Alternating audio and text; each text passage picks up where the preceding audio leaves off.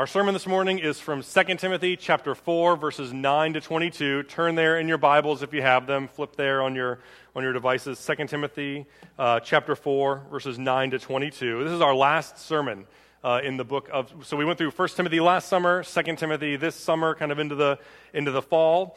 And uh, so we're done. Done with 1st and 2nd Timothy. We're going to jump back into Luke. I think we'll probably do a psalm next week, kind of a like a palate cleanser. Jump back into Luke. We'll spend uh, maybe a, a, month or two there until the Advent season, and then we're going to go through uh, go through some of the genealogy uh, in um, in the Gospel of Matthew.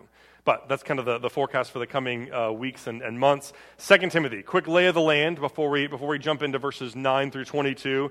Uh, chapter one uh, Paul instructs Timothy. Paul is kind of encouraging and kind of telling Timothy, guard the gospel, right? Uh, remember the good news that Jesus died to save you from your sin. Don't be ashamed of it.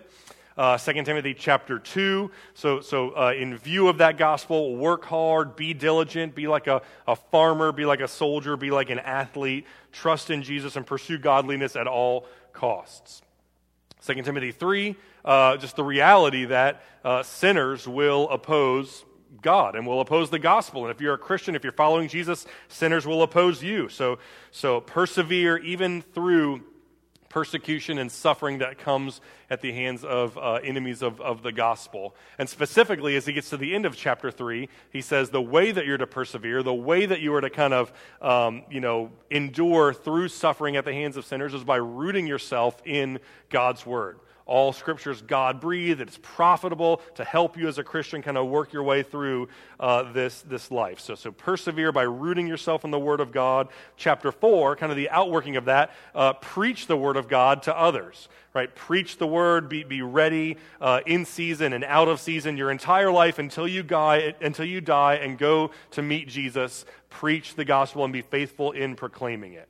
That's kind of where we've come in 2 Timothy thus far. And this last passage is really uh, just kind of some personal uh, greetings from Paul to Timothy, kind of, you know, sending word on behalf of others, sending word to others, and things like, things like that. But also, kind of in the context of it, Paul is going to, to publicly declare his trust in God and his trust in the sovereignty of God. He's going to say that God is the only one, like, even if everyone leaves me, I trust God but also at the same time, he's going to say, I need friends. I need people. I need relationships. I need the body of Christ around me to help with, with that. So we're going to see those two truths uh, kind of coming out of, out of this, this text here. So let's read it and pray, and then we'll, then we'll get to work.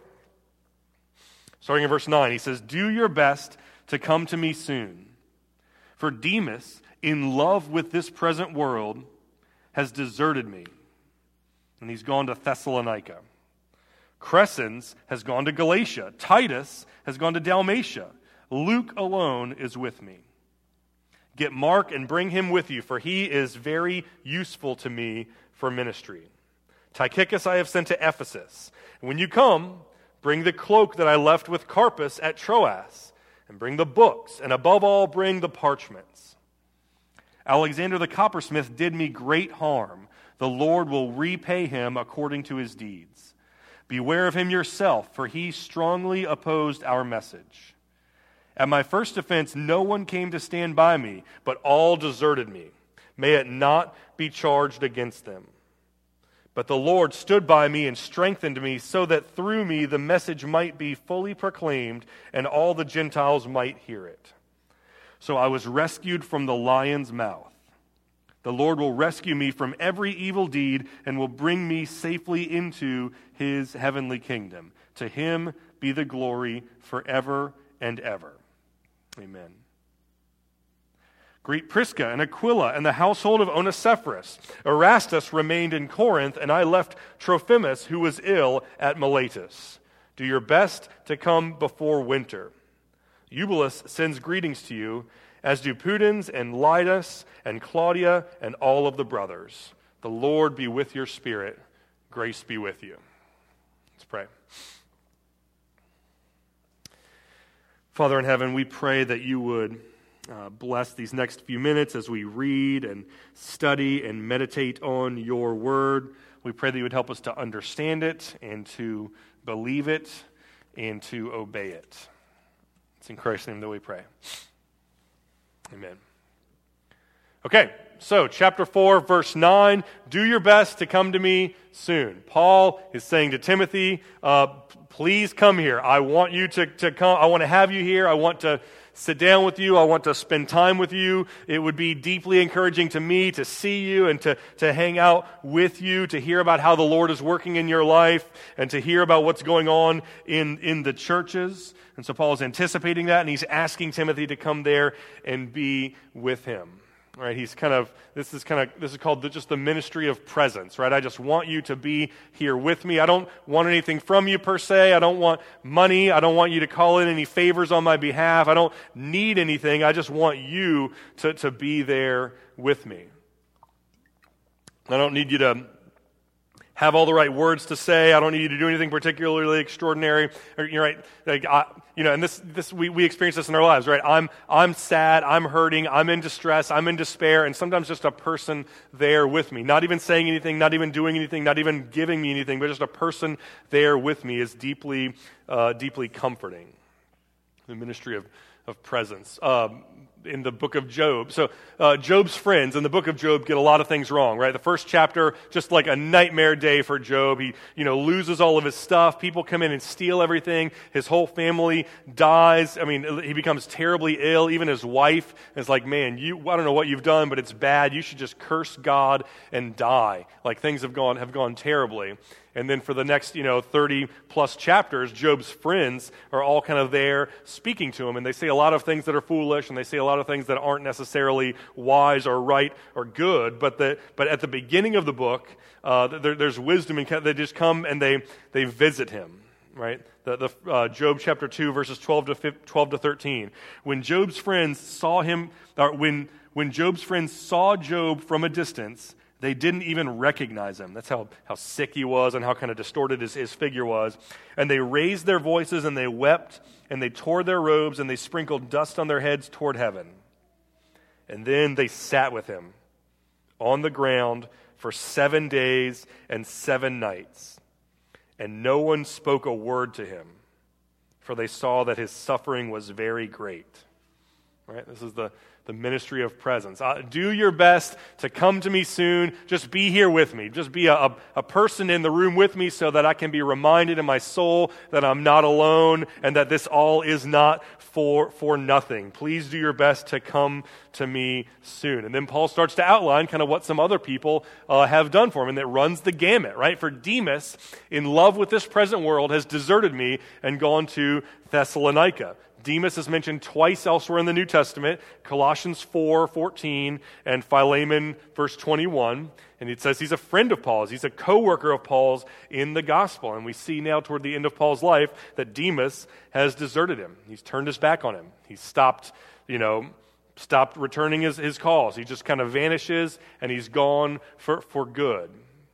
And it wasn't you know, because he was too busy. It wasn't because they had some mutually agreed upon other thing that Demas would go and do. Paul says he did it because he loved the world. He was in love with the present world. So there was some ulterior, you know, some, you know, whether it's money or, or status or prestige or, you know, maybe there was, was danger and, and like, you know, being associated with Paul and kind of being likened to Paul would damage his reputation. We don't know what it is, but we know that Demas loved other things more than he loved Paul. He loved the world more than he loved Paul and more than he, you know, wanted to be faithful to Paul as a friend. And so he left Paul and he deserted him. Right? God, God doesn't promise that your friends and your family and the people around you will never leave you and will never forsake you. He does promise that He will never leave you and that He will never forsake you. But the reality is, it happened for Paul, and it's more than likely going to happen to all of us friends, family, people that we love, people that we trust, people that we value their relationship, we're close with them, will desert us and will, and will leave us. Crescens has gone to Galatia. This is, the only mention of Crescens in the Bible. It's the only, only thing we know, so we can assume that he's probably a friend or colleagues of, of Paul's as well. Uh, it seems like maybe uh, Crescens, uh, you know, going to Galatia was different than, than Demas uh, going to Thessalonica, right? It doesn't say that Crescens deserted uh, Paul. Um, it just says that he went to Galatia. It doesn't say that he did it because he was in love with this present world. It just says that he went to Galatia. So maybe he You know, maybe it was for bad reason, maybe it's for good reason. Maybe he and Paul, you know, kind of together, um, you know, like agreed that he would go to uh, to Galatia. I mean, so in I mean, we'll see later in verse twelve, Tychicus I have sent to Ephesus. So that so Paul kind of had a, a sending. So Demas kind of has a, a he deserted me. Tychicus has I sent him, and Crescens is just kind of we're not entirely sure. He just he just went to Galatia. Either, either I sent him, uh, we don't we don't really know. Don't, don't really know what to, to read in in there. And Titus to Dalmatia. Uh, Titus is a fellow uh, worker of Paul's uh, in, in the gospel. He's mentioned in 2 Corinthians chapter uh, 8. Uh, it seems, seems reasonable to think that, um, based on Paul's language, that, that both Crescens and Titus went with Paul's blessing. Like, they didn't desert him. They kind of, you know, left, and, and they left on good terms. He says, Luke alone is with me. Right? The only guy that hasn't deserted me, the only guy hasn't, who hasn't gone on to do something else is Luke, the physician who wrote the, the Gospel of Luke and wrote uh, the book of Acts. And then Paul says, uh, Get Mark and bring him with you, for Mark is very useful to me for ministry. So, Mark, we met in the book of Acts. Um, He's a companion of Paul's. He went on, uh, went on Paul's missionary, his Paul's first missionary journey that he took with Barnabas. Uh, uh, John Mark went with them on that. However, in Acts chapter 13, verse 13, uh, John Mark. So, so yeah, Mark. John, like at first he's called Mark, and then it's like John, whose name is Mark. His name's John Mark, but then he's called called Mark. But but Mark in Acts chapter thirteen, verse thirteen, abandons Paul and abandons Barnabas. They're in the middle of their missionary journey. He says, "I'm going. I'm going home to Jerusalem. I'm not cut out for this. This is more than I bargained for." And he leaves them in the middle of their trip and goes home. Later, after Paul and Barnabas' missionary journey in Acts chapter 15, they return back to Jerusalem. They're like, Our trip is done. We're going to go home. We're going to take a little vacation. We're going to get some rest. We've got some meetings kind of at, at the, the mothership in Jerusalem. They had meetings about, you know, all kinds of theology that they're trying to get settled in the early church and make sure that we kind of have, uh, you know, we know what is true and what's biblical and what is, is not. And so Paul and Barnabas are in on those meetings and they're talking about, about them. And after that, in Acts chapter chapter 15, Paul and Barnabas go to set out on a second missionary journey where they're going to visit all of the churches that they uh, had planted and that they had been doing ministry with before. And when they go out for their second journey, uh, John Mark comes back and he's like, I want to go with you now. And Paul's like, no. Like, fool me, fool me once, shame on, fool me once, shame on me. No, fool me once, shame on you. Fool me twice, shame on me. That's what Paul says. It's in the Greek. And he, uh, he says, he says, no, I, I don't want Mark coming back with us because uh, because he deserted us the first time. He's probably going to desert us the second time. And Barnabas, Barnabas is Mark's cousin, so he kind of has some, some, you know, a little bit of bias. But his name also means son of encouragement. Someone who's very encouraging, very positive, always thinks the best of people. Sure, let's bring him back along. How bad could it, could it be? This kind of thing. And Barnabas says, no, I want uh, Mark to come with us. Paul says no. Barnabas says yes. It's like a big fight, and they actually part company because of it. Paul says, I'm not taking him. If you want to be with Mark, then you're not going to be with me. And Barnabas says, Hey, I, I don't like, you know, like, all right, I'm, I'm going to be with Mark. I'm going to encourage him and be with him and, and trust him and think the best of him. So Barnabas and Mark, uh, they kind of go their own way. Um, and then Paul, uh, Paul takes Silas. Barnabas and Mark go to Cyprus. Paul takes Silas and they go to Syria and Cilicia.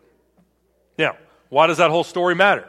Because Paul clearly had a big issue, a big problem with Mark. He didn't want to be with Mark. Mark was not useful to Paul. Mark was, Mark was a liability to Paul. He was an annoyance. He was someone that he, you know, it, it was, it, Paul did not want Mark around, and now Paul says, bring Mark to me because I, I want to see Mark. Mark is useful to me. I want to interact with, with him. He was useless, now he is useful. He was a liability, now he is an asset. Paul has forgiven Mark, and they have been reconciled to one another which is instructive, right? It's, it's, instructive for us as Christians. Any, any of us, uh, in all likelihood, have, have relationships that are in various degrees of, of health and kind of, you know, uh, you know, we probably have relationships that are strained in one way or another, right? Tension, things that we're experiencing. And the reality is that God, based on uh, Acts 15 and 2 Timothy 4, 11, uh, we, can, we can deduce that God can and does restore relationships. God can and does soften people's hearts, right? He helps them to forgive one another, He helps them to repent to one another. Sometimes it happens really quickly. You sin against someone, you confess your sin, you repent, they forgive you, you're reconciled right away. Sometimes it takes a really long time. We don't know how long it took with Paul and, and Mark, but presumably it took a long time. And God worked restoration and reconciliation into their relationship. So God can do that, God does do that. And so for us as Christians, we look, we kind of survey the landscape of relationships in our lives and we think, this one's great. I, I, love this person. I enjoy hanging out with them. I always have. This one is a lost cause. There's no way that me and that person are ever going to be on speaking terms again, ever going to enjoy hanging out with one another again. That's not, that's not how the Bible understands relationships. And that's not how the Bible understands reconciliation. And that's not how the Bible understands uh, restoration. Get Mark, bring him with me. I, I, was mad at him. We were not on speaking terms. I didn't think I would ever speak to him again. I didn't want to ever speak to him again. But now I want you to bring him with me because he is useful uh, for me. Paul says, Tychicus I have sent to Ephesus. This is probably the guy who is, who is uh, you know, hand delivered. Like, he, it seems like he was the, was the guy who hand delivered uh, Paul's letter to the Ephesians uh, and Paul's letter to the Colossians, based on some mentions of his name there. And based on the, the tenses of the Greek verbs in this, this verse, a lot of scholars think that Tychicus uh, was actually the one who was carrying this letter to Timothy uh, as, as well. So Tychicus I've sent to Ephesus, chapter thir- verse 13. When you come, bring the cloak that I left with Carpus at Troas. There's nothing per- terribly spiritual about this. Paul's cold. He, he wants his cloak. He wants it's like, a cloak would be like a, a heavy winter coat. Almost. It was basically a big blanket with a hole in it. And so they would kind of put it over there, and they would kind of just have a, a blanket around. It says, "Bring that to me. Uh, it's going to get cold, and I need that so that I can keep warm." Also, bring the books, and above, above all, bring the, the parchments. So Timothy's in, in or um, Paul's in prison, probably going to be executed very soon. He doesn't think he's going to live much longer at all. Right? Bring my jack, bring my coat so that I can stay warm, and bring my Bible. Bring bring books. Bring, like I need to be reading. I need to be learning. I need to be kind of uh, exercising my mind while I'm here in in prison. Paul was an avid reader right? And he's eager to, to have reading material. He's eager to, to learn and grow. He's, he, he wants to be diligent and study even when he is in, is in prison. And this is instructive for us as, as well because, because so, so there's not a rule that says that all Christians, like, there's not a rule that says all Christians have to be avid readers, right? You won't get like excommunicated from the church if you're not like if reading is not one of your main hobbies uh, you don't have to you don't have to be Christianity is not exclusive to the highly educated, to the people that, you know, you, don't, you can be illiterate and, and uneducated and you can still repent and believe the gospel and love Jesus and obey him. You don't have to have a, a PhD to be a, a, a Christian. But God could have revealed himself to humanity any way that he chose, right? God could have he could have revealed himself to humanity with, by, by painting a picture, by you know, hand delivering a, a, DVD or, or you know, something like, but God could have revealed himself to humanity in any way he chose, but he chose to reveal himself through a, a book.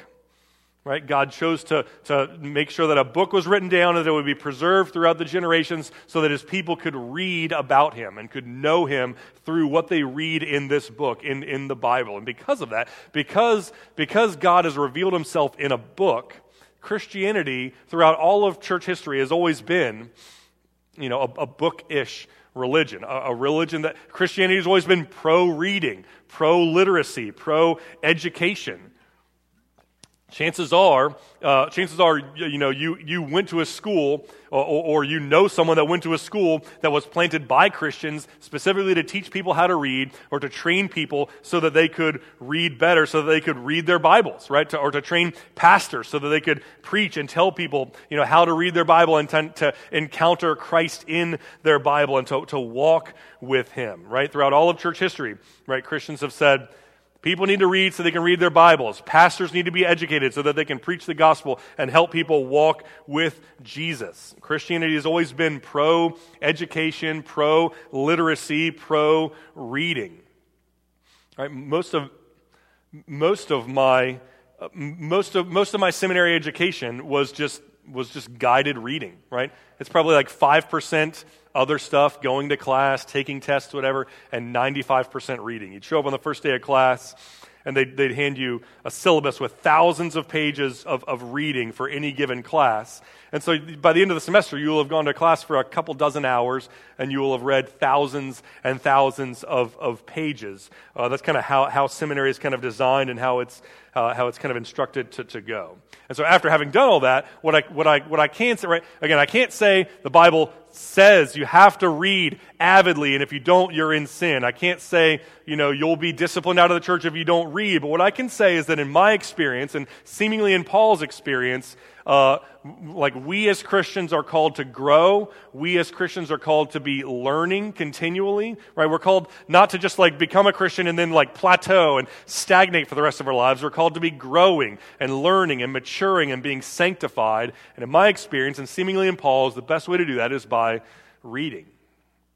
I don't know, or listening to an audiobook. But like, right, if, if you don't like reading, listen to an audiobook or something like that. But, but learning and listening and growing and experiencing what other people have thought, and specifically doing it by, by reading. Listen to the words of Charles Spurgeon talking about this, this very verse. He says, We don't know what the books were about that Paul wanted sent to him. We don't know what they were about. We can only guess. Uh, we can only form some guess as to what those parchments were. But what's clear is that Paul had to read. Paul was an apostle. Even an apostle must read. Paul is inspired, and yet he wants books. He's been preaching for at least 30 years, and he wants books. Paul had literally seen the Lord, and yet he wants books. He'd had a wider experience than most men, and yet he wants books. He'd been, he'd been caught up into the third heaven and had heard things which were unlawful for him to utter to others, and yet he wants books. He'd written a major part of the New Testament, and yet he wants books. The apostle says to Timothy, and by extension, he says to all of us Christians, give yourself unto reading. The man who never reads will never be read. The man who never quotes will never be quoted. The man who will not use the thoughts of other men's brains proves that he has no brains of his own. Brothers and sisters, you need to read. Read theology, read the Puritans, read expositions of the Bible. I am quite persuaded that the very best way for you to be spending your leisure time is either reading or praying. You may get much instruction from books, which afterwards you may use as a true weapon in your Lord and Master's service. Paul cries, Bring the books, and you, Christian, join in that cry. Right, so if you're, if, you're, if you're not in the habit of reading, I would recommend that you start. If you don't know what to read, come ask me. I'll give you, I'll recommend a book for you to read. If you, if you want to borrow a book from me, you, you can, can do it. All, like, this is, this is sure, this is definite. All Christians should be learning and growing. And I think the best way to do that is by, by reading. Verse 14, uh, Alexander the coppersmith did me great harm. So we've, We've seen a number of people up until now. Uh, you know, Demas ministered with Paul, traveled with Paul, then he deserted Paul and turned his back. Demas started well and ended bad. Right? Uh, you know, Mark. Uh, Mark, we saw, deserted Paul in Acts 15, but now they've been reconciled. Now Mark is useful to Paul in ministry. Paul wants him by his side. Paul, uh, Mark started bad and ended good. Um, you know, Luke started well and ended well, right? He started by, by writing the New Testament and he's been faithful to Paul and he's still there, there with him. Alexander's just all bad. He started bad. He ended bad. This is a bad guy. He stayed bad the whole time, right? Scholars think that this is probably the guy who got Paul arrested. He probably went and, like, you know, turned state's evidence on Paul, told him where he was, told him to, to arrest him, maybe got some sort of monetary compensation or something uh, for it. They think it's probably the same guy that was mentioned in 1 Timothy chapter 1. Paul says that he's rejected the gospel, that he's made shipwreck of his faith, that he's been handed over to Satan so that he might learn not to blaspheme. Paul has harsh words about, uh, about um, Alexander the coppersmith. Harsh words for a bad guy. And in the verses following, we can, get, we can kind of glean a few insights from Paul as to how we as Christians can and should relate with, engage with, interact with enemies, with our enemies, with enemies of God, enemies of the gospel, enemies of, of us as, as people. The first principle of how we can and should interact with enemies of God and our enemies is to, is to uh, like kind of not take revenge, give up our right to take revenge, and instead leave vengeance to the Lord. Alexander did me great harm. The Lord will repay him according to his deeds. Not I'm going to, not I am going to, you know, find a, a way to get back at him. The Lord will repay uh, Alexander according to his deeds. Not my job to get back at him when he, just because he's done something to me. It's not my responsibility to make sure that everyone pays for every sin that they ever commit against me. Paul says I can walk through this life. I can be faithful to God. I can obey his word. And then, right, when, when that results in people uh, that want to bless me, by all means, praise God. And when it results in people wanting to, to hurt me, then I don't need to take vengeance on my behalf. I'll let God take vengeance on my behalf. God is the king. God is the judge. God is the one who's going to make sure that the, the cosmic scales of justice are all balanced out. I don't need to, I don't need to do that. I don't need to put myself in God's place as the judge of the universe and take vengeance. I can, I can let God take vengeance for me. Same guy who said in Romans chapter 12, Bless those who persecute you. Bless them and do not curse them. Repay no one evil for evil. Never avenge yourselves, but leave it to the wrath of God. For God has said, Vengeance is mine, I will repay, says the Lord. So the first principle uh, from verse 14 God will take vengeance for us, God will repay. We don't need to, to get revenge. But the second principle in verse 15 is that we should still be careful. We should still watch out for enemies of the gospel and not subject ourselves needlessly to, to more persecution or more harm than we, than we need to, right? Paul says, Timothy, uh, Alexander's done great harm to me. I'm here in prison, probably going to get killed because of what Alexander has done. So you watch out. Don't let him do something like that to you. Be, be careful, right? So there's, there's some Christians that, uh, you know, need to hear, need to be exhorted and counseled by verse 14 that are, that are super aggressive and they're always wanting to fight back. You punch, I counter punch. I don't want to let anyone beat me. I don't want to let anyone take advantage of me. I'm going to get revenge, right? And that's, that's wrong and that's, that's sinful. But there are some Christians who are naive or who who lead with their jaw and who are just perpetually being hurt by others and taken advantage of by others because they put themselves in harm's way. They put their families in harm's way. They're not shrewd. They're not careful. And Paul says just because you're not supposed to take revenge on others when they harm you doesn't mean that you should actively, willfully put yourself in a situation where they can and will harm you. So, you know, sometimes the most godly thing to do is to avoid a situation. Someone takes advantage of me, and I'm going to put precautions in place to not let that happen again. Someone's always arguing with me and bitter and hostile and hassling me, then I'm just going to not uh, interact with that person that much. I'm not going to spend as much time around them. Someone is physically violent with me, then I'm going to remove myself and make sure that they can't do it again. That's, that's okay. It's even commanded in Scripture to beware of the enemies of God and to beware of the enemies of the gospel, to not let them harm you any more than they, than they need to. So, one, uh, don't take revenge, leave it to the Lord. Two, be careful and, and watch out for enemies of the gospel. And then three, we see in verse 16, is to forgive. Forgive just like Christ has forgiven us. At my first offense, no one came to stand by me. Everyone deserted me, but may it not be charged against them.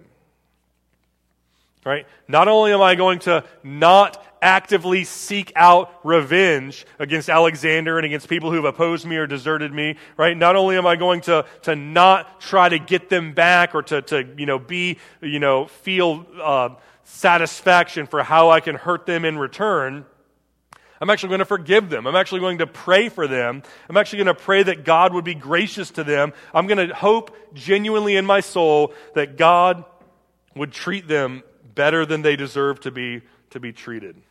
Sounds a lot like uh, Stephen, right? The first martyr who's killed uh, in Acts chapter 7. There's an angry mob beating him to death with rocks and stones.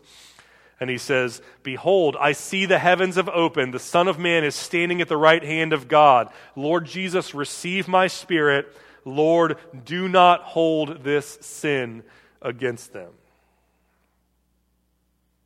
Or or it sounds like Jesus on the cross, right? Beaten, mocked, stripped naked, crown of thorns, nailed to a cross, you know, hung publicly to die in disgrace. And as he's hanging there, he says, Father, forgive them, for they do not know what they are doing. So Paul says, when you, when you encounter enemies, uh, enemies of you, enemies of God, enemies of, of the gospel, don't take revenge. Leave vengeance to the Lord, right? Watch out and be careful. Don't, don't be naive and let them harm you unnecessarily and forgive them, just like Jesus has uh, forgiven you.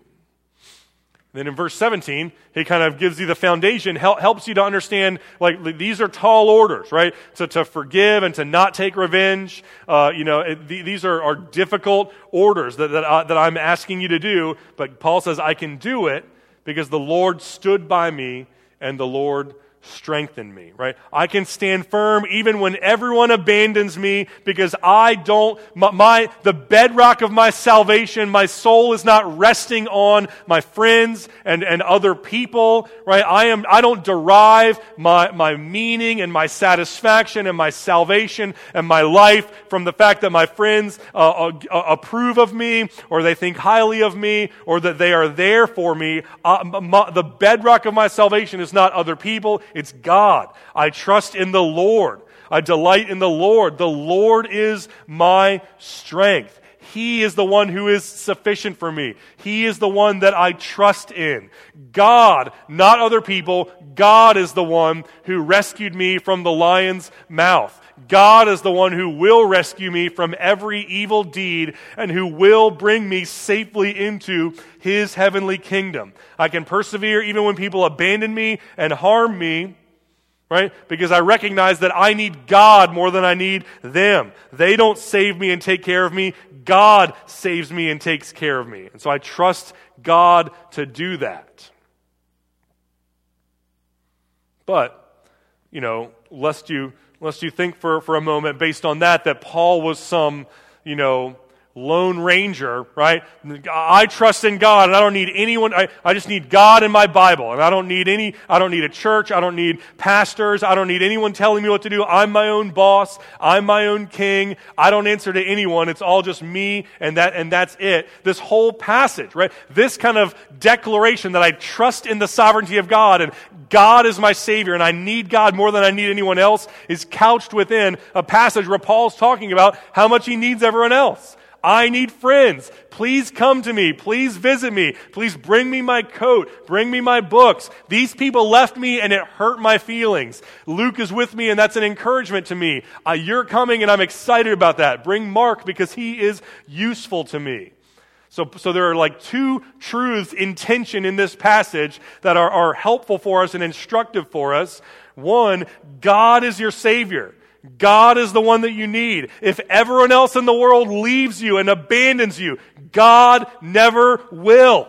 God has saved you. God will keep you. God will bring you safely into heaven. So trust Him and lean on Him because He is the one that you need. No one else, just God. And you need other people right? Maybe not in the same way that you need God. You don't need them to save you. You don't need their approval. You don't need them to esteem you highly. You don't need them to celebrate you and think that you're great, but you need other people. You need relationships. You need, you need the ministry of presence from other people. You need to be uh, with other people and to, to minister to them with your presence. You need people to encourage you and to hold you accountable. You need people to be in community with you right? You need God in a particular special way to save you from sin and watch over your life as your sovereign Lord. But you need other people because you were created to be in relationship with other people. You were created not to be alone, right? You, you were created in the image of God, and God is not alone. For all of eternity, even before creation, God was not alone. God always has been in relationship, not with humanity, not with any creature, angel, or anything else. God has always been in relationship with himself within the Trinity. God the Father, God the Son, God the Holy Spirit, living in relationship, living in community with one another. And since you were created in God's image, the same is true of you. You, like God, were created to experience real life giving relationships, right? Deep, vibrant biblical community. Loving one another, caring for one another, bearing one another's burdens, rejoicing with one another, and mourning with one another. So, so trust in God and trust in God alone, but live in real, meaningful relationships with, with others. And Paul, in, this, in these couple of verses here, gives us two reasons why, like two kind of the, the end goal, the reason why this, this is why I've saved you, Paul. This is why I want you to trust in me. This is why I want you to cultivate relationships with others. There, there are two kind of telos, end goals that I have in mind for all, for all of this. One is in verse 17, right? The Lord stood by me and strengthened me so that through me the message might be fully proclaimed and all the Gentiles might hear it. One reason why God has saved you, one reason why God has called you to live in a community with other people is so that the world can hear the gospel. The world can know who God is and experience who God is. God wants everyone to, to hear about and to be exposed to how glorious He is and how great He is. He wants them to come to Christ and so that He can save them from their, their sin. God wants people to repent and, and believe the gospel. He wants all of that. And God saved you so that you could proclaim the gospel to the world. Right? God didn't save us and stand by us and strengthen us so that we could sit on the sidelines and recuse ourselves from His kind of global cosmic work of building His, His church. God saved you, stood by you, and strengthened you so that the gospel might be fully proclaimed through you, so that the nations might hear the gospel from you. Right? If God has saved you from your sin, He did it so that you could tell the good news of Jesus to people around you. If God has saved you, that is your call. It's not, right? It's not a matter of I don't feel called to do that. That is your calling. You have been called to proclaim the gospel to others. And the second reason is connected to the first. It's in verse 18, right? To Him, to God, be the glory forever and ever. So God saves people, strengthens them, and mobilizes them so that they can proclaim the gospel to the world. And God saves people and strengthens them so that He will receive the glory, so that He will be made much of, so that people will celebrate how good God is and how glorious God is right? God saves people so that, so that the world will look uh, at the church, the world will look at the glory of God and think about how great God is. So that God would be magnified, God would be exalted, God would be, right, so that, so that all people all over the place and angels and cosmic, you know, uh, principalities and rulers, they would all look at God and say, wow, I can't believe how awesome God is. I can't believe that God would save sinners. I can't believe that God would save any sinners, let alone those sinners, right? What an awesome, incredible, glorious God uh, we have, right? To, to Him, to God be all the glory in the entire universe forever and ever. God saved you so that you would proclaim the gospel to the world, and God saved you so that his name would be glorified and made great, so that his fame would be spread all throughout the world, all throughout all of creation. And in verse 19, greet Prisca and Aquila. in the household of Onesiphorus. Prisca is a variant of the name Priscilla. It's probably a, a probably a married couple, Priscilla and Aquila. Uh, they served along Paul for quite some time. Uh, now, apparently, they're serving near or close to Timothy. And so he says, Hey, after you get this letter, when you're on the way here, stop by, tell them I said hi, because I love them. Onesiphorus is, uh, is also mentioned in chapter 1, verse 16. Apparently, he's a friend and a benefactor, someone who's been faithful to Paul and has provided for Paul. And I mean, uh, everything that Paul has at this point, he says, I kind of owe in some way to Onesiphorus. Erastus remained in Corinth. He's mentioned in Romans 16. So apparently, uh, he holds some sort of public office. Romans 16 says that he's the, the city treasurer. I left Trophimus, who was ill at Miletus. We don't know what's wrong with Trophimus. Uh, but it seems to be serious. It's serious enough to warrant a mention in this letter. I mean, it's serious enough that Paul, who's an apostle and could heal people, couldn't heal Trophimus. Serious enough that Luke, who's a doctor and could treat people, uh, was not able to treat and help uh, Trophimus get better. So, so Trophimus is sick right? Sometimes people get sick. That's right. It's, it doesn't mean that you did anything wrong. It doesn't mean that you don't have enough faith. It doesn't mean that the people around you don't care enough or don't love God enough. Sometimes people get sick. 21. Do your best to come to me before winter. Right? It would get cold in the winter. A lot of the travel routes would shut down for a few months uh, during the winter because of storms and dangerous conditions. And so Paul is basically saying, please come before winter because if you don't, you won't be able to get here until you know late March. You won't be able to get here until the spring. And to be perfectly honest, I'll probably I'll probably be dead by then. if you don't come before the winter, I'll probably be dead and I'll never see you again. Eubulus sends greetings, as do Pudens, Linus, Claudia, and the brothers. I don't know who any of these guys are. I don't think anyone does. They're, this is the only place that they're mentioned in, in the Bible. Um, but they were in close enough proximity to Paul, right? They weren't at Paul's trial. They weren't necessarily there with him like Luke was, but they were in close enough proximity that they could send greetings to Timothy to encourage him. And then, and then verse 22, the last verse, the Lord be with you, grace be with your spirit. Kind of one final, last, brief summation of, of the gospel, right? The Lord be with you, right? Nearness to God, reconciliation to God, relationship with God, and grace be with you grace, gift, unmerited favor. And then Paul signs off. Please come. I want to see you again. In the meantime, I'm trusting God. I'm relying on God. God will get me through this. Even if everyone abandons me, God never will. And even still, I, I need you.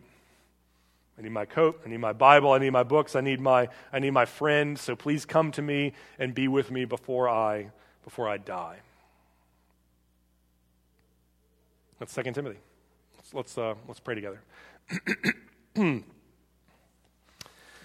Father in heaven, we pray that we could trust you and abide in you and be content in you. Lord, we pray that you would be uh, enough for us, that even when everything else in our lives fails us, we pray that we could rest in you and hold fast to you. And yet at the same time, Lord, we recognize that we were created for relationship. We were created for community. We have a real profound need for other believers to come alongside us and to encourage us. And so we pray that we could uh, cultivate and lean into those relationships. Lord, we thank you for saving us and for keeping us so that we could proclaim the gospel and bring glory to your name. It's in Christ's name that we pray. Amen.